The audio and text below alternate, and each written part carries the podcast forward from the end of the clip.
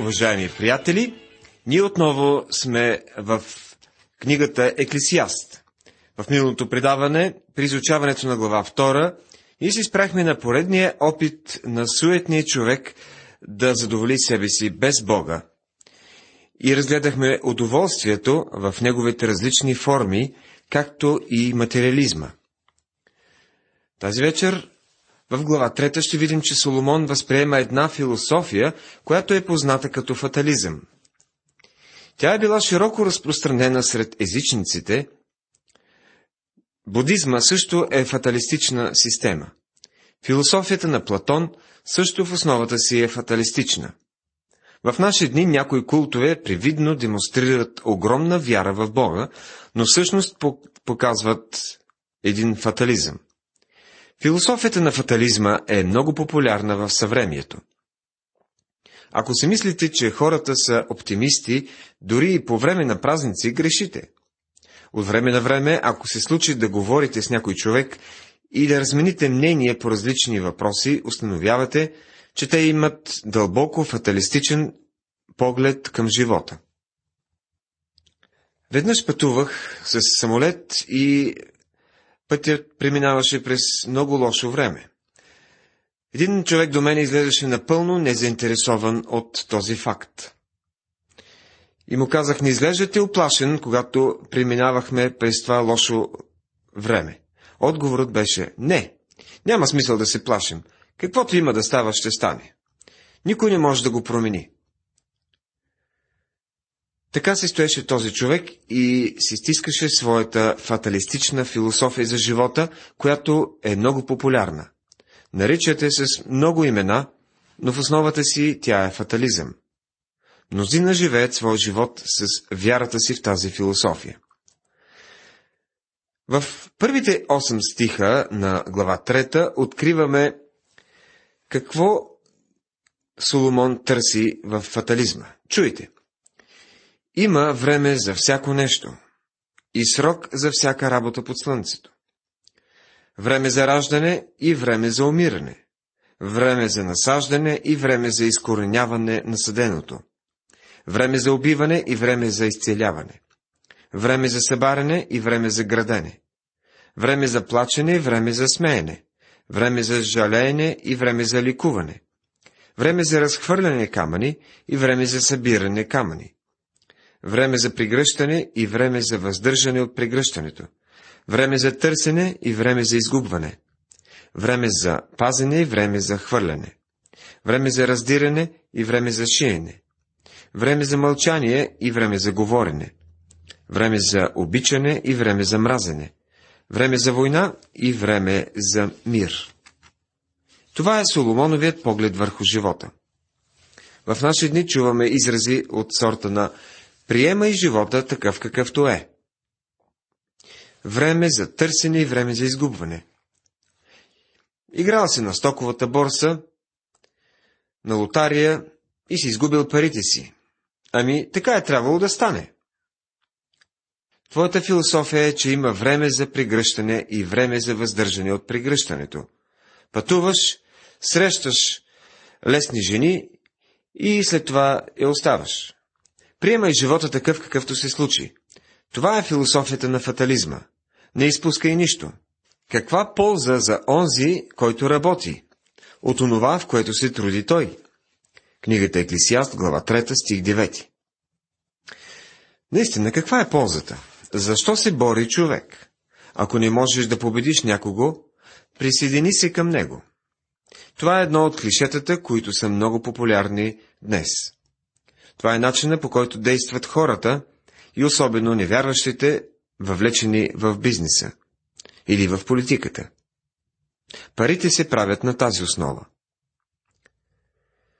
Скоро ще откриете хора, които живеят по този начин и не са щастливи. С тях е трудно да се живее.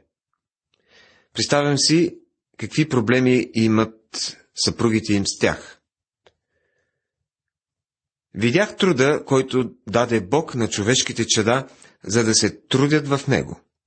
Еклесиаст, глава 3, стих 10. Соломон се е огледал около себе си и казва, виждам хора, обиколени от трудности навсякъде. Така че ако аз избягам за малко от тези проблеми, се считам за щастливец. И това е всичко. Той е направил всяко нещо хубаво на времето му, положил е вечността в тяхното сърце, без обаче да може човек да издири от начало до край делото, което е направил Бог. Глава 3, стих 11 Бог е позволил на човека да има положена вечност в сърцето си, за да може да види, че този свят не може да донесе удовлетворение. Сърцата си остават празни. Мнозина започват живота си, следвайки философията си, че ще вземат от живота всичко, което искат. Казват си, живота е като портокал и аз ще изтискам всичко ценно от него. Соломон направи същото, но и това не му донесе удовлетворение. Познах, че няма друго по-добро за тях, освен да се весели всеки и да благоденствува пред живота си. Книгата Еклесиаст, глава 3, стих 12. Има една друга група хора, те са онези, които тичат за да правят добри дела. И още всеки човек да яде и да пие и да се наслаждава от доброто на всичкия си труд. Това е дар от Бога. Еклесиаст, глава 3, стих 13. Не виждам нищо грешно в пиенето, казват хората. И за тях няма нищо грешно. Такава е философията на съвременния човек. Познах, че всичко, що прави Бог, ще бъде вечно. Не е възможно да се претури на Него, нито да се отнеме от Него. И Бог е направил това, за да се боят човеците от Него. Еклесиаст, 3 глава, 14 стих.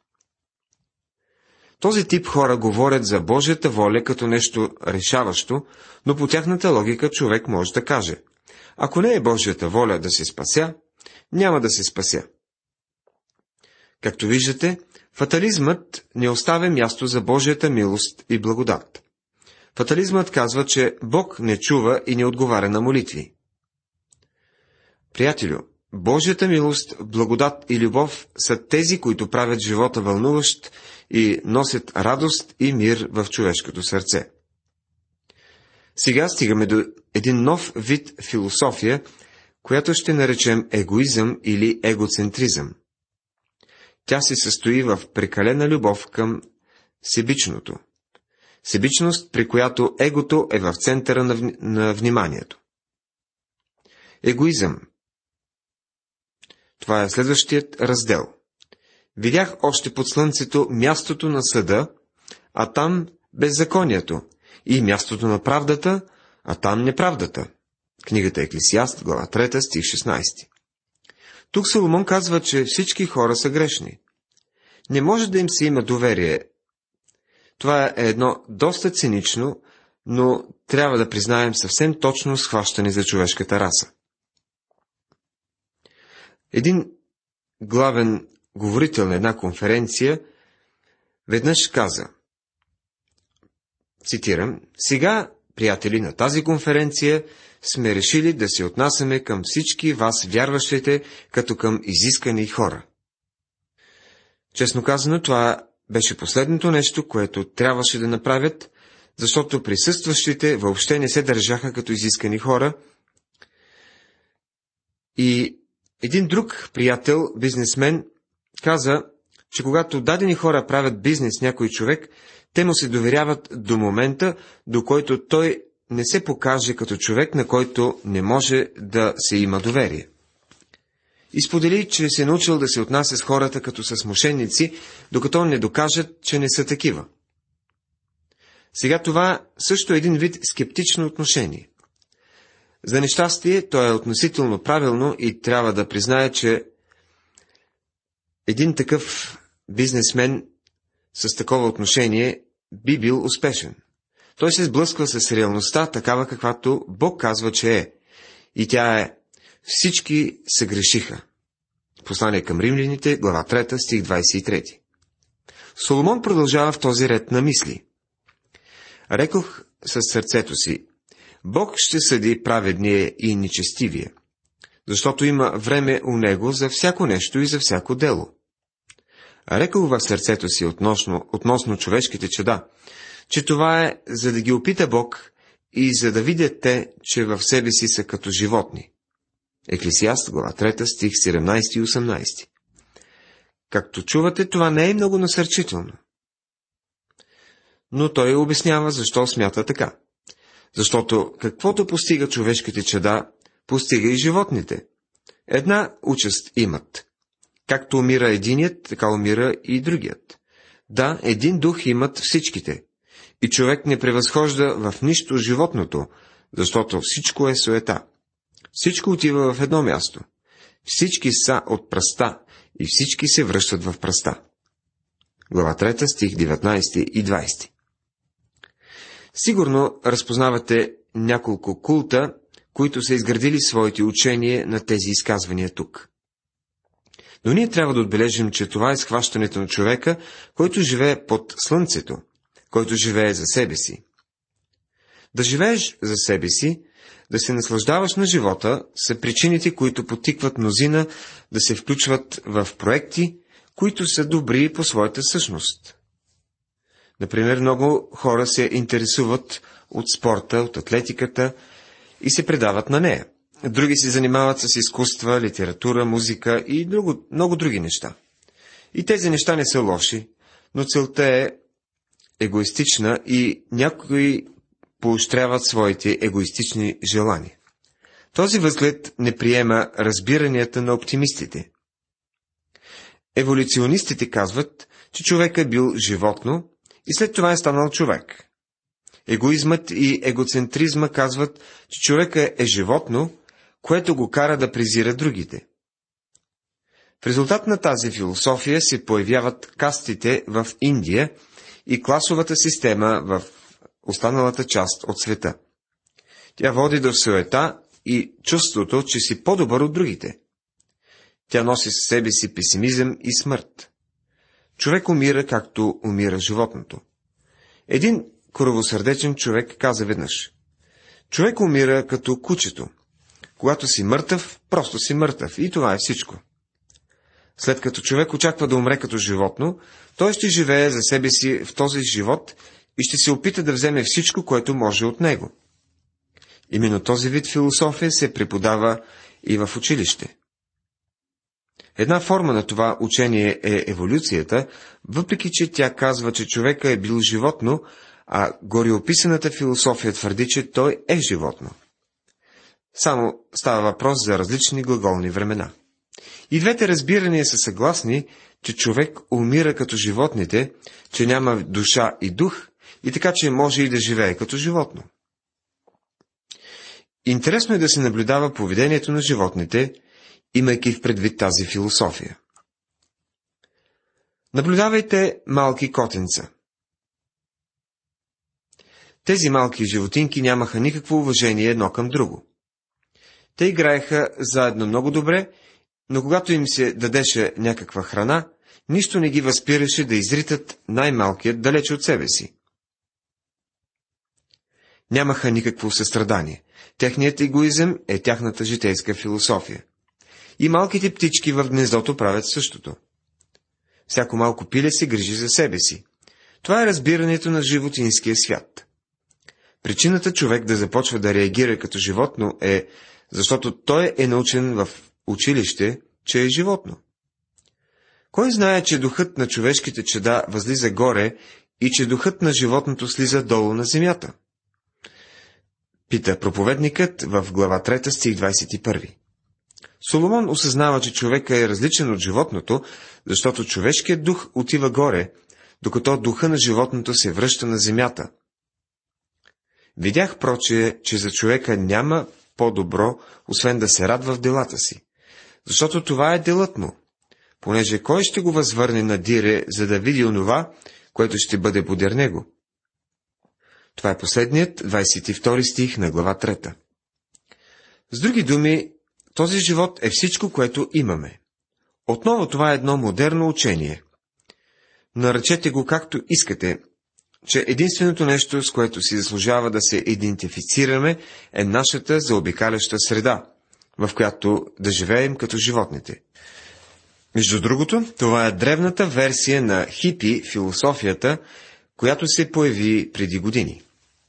Сега преминаваме към глава четвърта. Тази глава продължава документирането на изследването, което прави Соломон върху намирането на удовлетворение чрез философията на егоизма. Чуйте първият стих.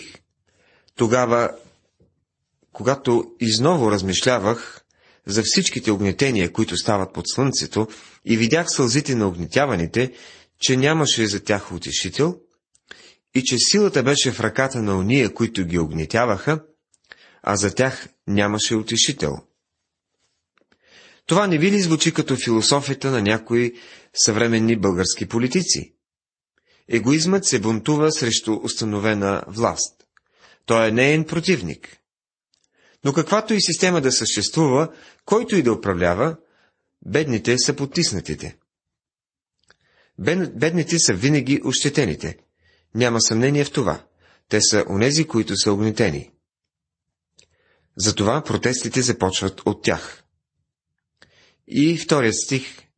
Затова аз облажавах умрелите, които са вече умрели, повече от живите, които са още живи.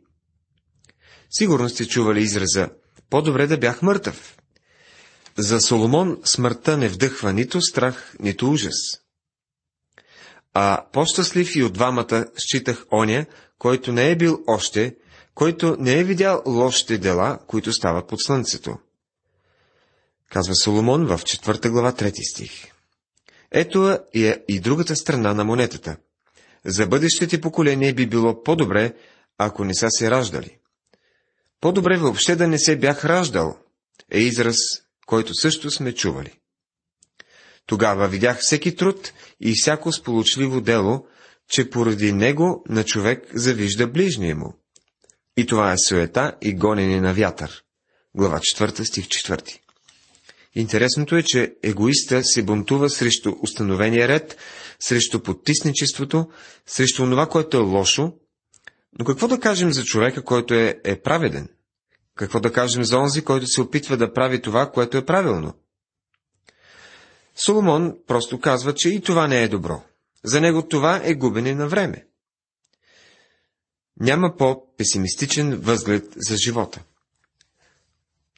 Безумният сгъва ръцете си и яде своята си плът, се казва в петия стих. Това означава ли, че безумният човек е канибал? Не. Означава, че няма желание да направи каквото и да било за своя защита. Той не прави нищо за себе си. Повечето хора са изградили едно такова общество около себе си, искат да им се дава всичко наготово. Казват, по-добре една пълна шепа със спокойствие, отколкото две пълни шепи с труд и гонене на вятър. Еклесиаст, 4 глава, 6 стих. Това е доста точно изказване. Разбира се, тук автора иска да върши своето си, но бих казал, че наистина това е по-добро, отколкото да имаш пълни шепи с пътуване и гонене на вятъра. Тогава изново видях само суета под слънцето. Глава 4, стих 7. Където и да отиде човек, всичко е суета. Няма отърваване. Това е най-лошият вид песимизъм. Това е една стара зараза, която обхваща обществото. За всичко това стои същият песимизъм на егоистичната философия, която ни учи, че нищо няма смисъл.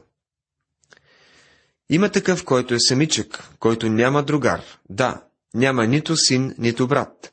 Но пак няма край на многото му труд, нито се насища окото му с богатство. И той ни казва, за кого прочие се трудя аз и лишавам душата си от благо. И това е суета и тежък труд. Еклесиаст, глава 4, стих 8. Каква картина само? Дори ако работиш за някой друг и му помагаш, пак си губиш само времето, заявява Соломон. Уважаеми приятели, тази вечер в нашето изучаване ние ви придадахме мнението на Соломон за опита му да получи удовлетворение чрез философията на егоизма. Тази четвърта глава, която започнахме, ще довършим в следващото предаване. Бог да ви благослови!